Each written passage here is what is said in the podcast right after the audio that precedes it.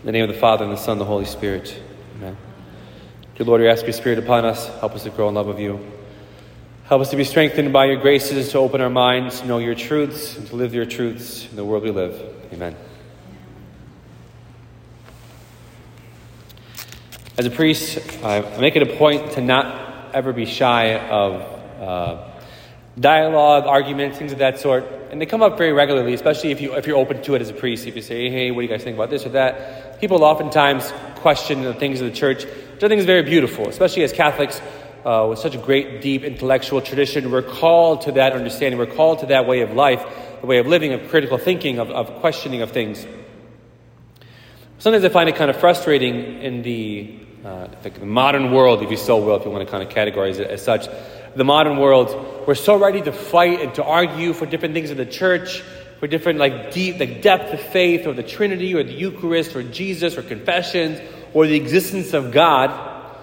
And what happens so much in the modern day, the modern day issue is, is like two spectrums. One spectrum of such that people just don't care. There's not even a thought about like why I exist what happens after I die, the whole purpose of existence. It's so we're so focused in, you can see the lures and the, the, temptations of the evil one. We're so focused in on the world and the pleasures of the world, on entertainment, on today and finishing today, and then tomorrow might come, whatever, it doesn't matter. I work today, I focus, and then tomorrow comes just kind of life kind of accidentally happens instead of in the intentionality that we should have in existence. So it's hard to argue with those who are so far from God when they just don't care. There's a lack of uh, desire to think so you can't even argue for God because they just because they just don't care. The opposite spectrum is kind of like the Pharisees today in the gospel. People get so honed in and focused on such specific minutia of the church or the faith that they have a problem with, and things that actually matter, right? And the hot topic issues are like in vitro fertilization, contraceptives, homosexuality.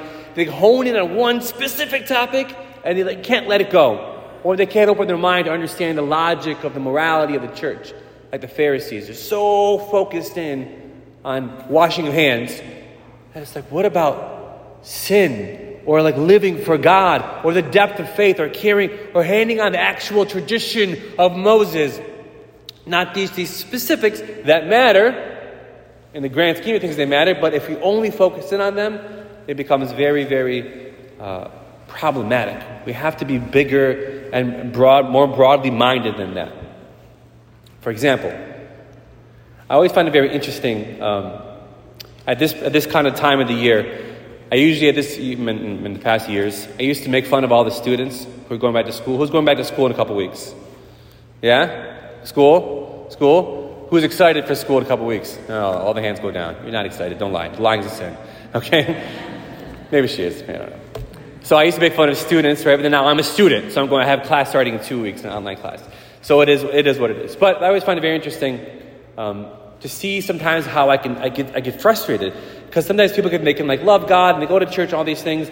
They go to like one philosophy class in one college and they come back and they're like, Father, I don't believe in God anymore, and I can I can I can argue and show you why God doesn't exist. And I'm like, sit down. We get it. You went to U of M. You're a genius. God bless your heart. Right? Like, lower your mind a little bit. Check yourself. Why? Because the church, we're not just a bunch of mindless peasants who pray our rosaries and close our eyes and ears and don't look to the world around us. We're thinkers. In 2,000 years of intellectual tradition in the church, this is our role, this is our task in the church. To become a priest, first things first, law of the church, you have to get a degree in philosophy. You have to get know how to think before you can learn about God. Because God is a knowable being. We can know God. He's not this idea we made up. Some of the um, more liberal minded atheists in the world will make the argument like God's like a spaghetti monster in the sky to, to poke fun at the existence of God. And it's, it's literally offensive because of the depth of faith. And that's the war we're fighting. That's really the war we're fighting. As I want to discuss and argue on the topics of faith, especially we're going back to the foundation of it all, which is the pure existence of God, and what are we doing? What are you doing? Sending your kids, your nieces and nephews, out to war that we call school, out to war that we call universities. Because for whatever reason, we've completely lost the school systems in the States. Completely. They're crazy. They're no longer neutral. They're anti God, anti Christian, right? And what do we do? Fight. We have to. We got to vote. We have to go out there and be smart about what is actually happening in the education system, right? Think specifically. For us as individuals, this is more important for us as individuals. There are certain things we can do, certain things we can't do. Think about the most basic fundamental fact of Christianity God exists. Do we believe in God? Do we, how and why? There's a saint, his name is St. Thomas Aquinas. He was writing in the 1200s. A genius, pure genius. Libraries of books. He just didn't stop writing. The most smart mind in Catholic Church history. Had, he has what are called the five proofs of God.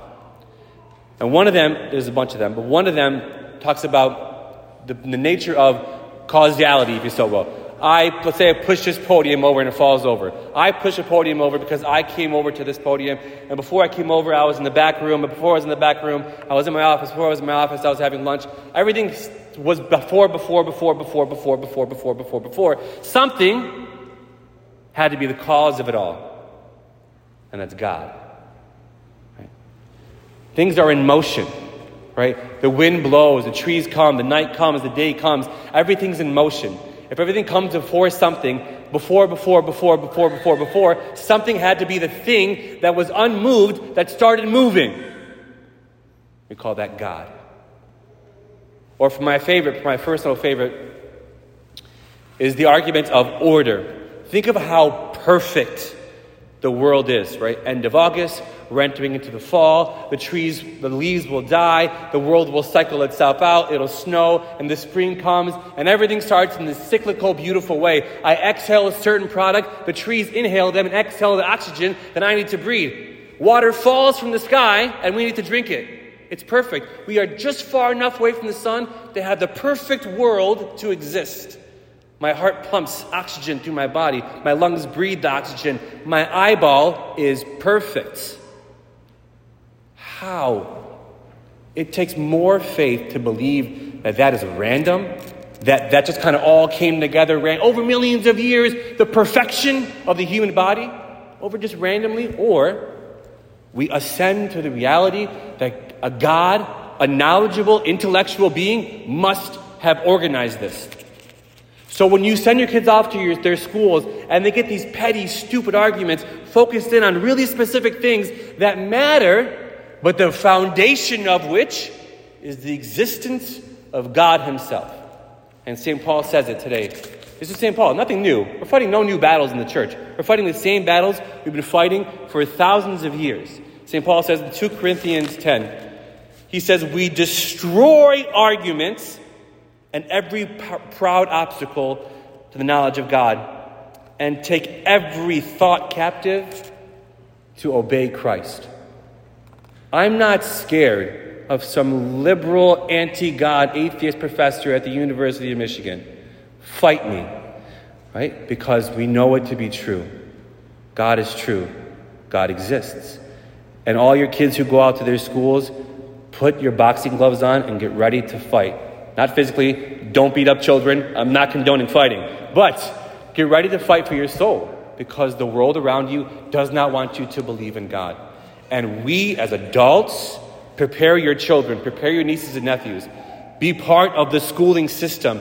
Get on your school board. Vote for these school boards because we're, we cannot just let them take our children's minds and prove us wrong as if we're scared that they're going to prove us wrong. They can't. I'm not scared of it because it's true. And the truth will always defend itself.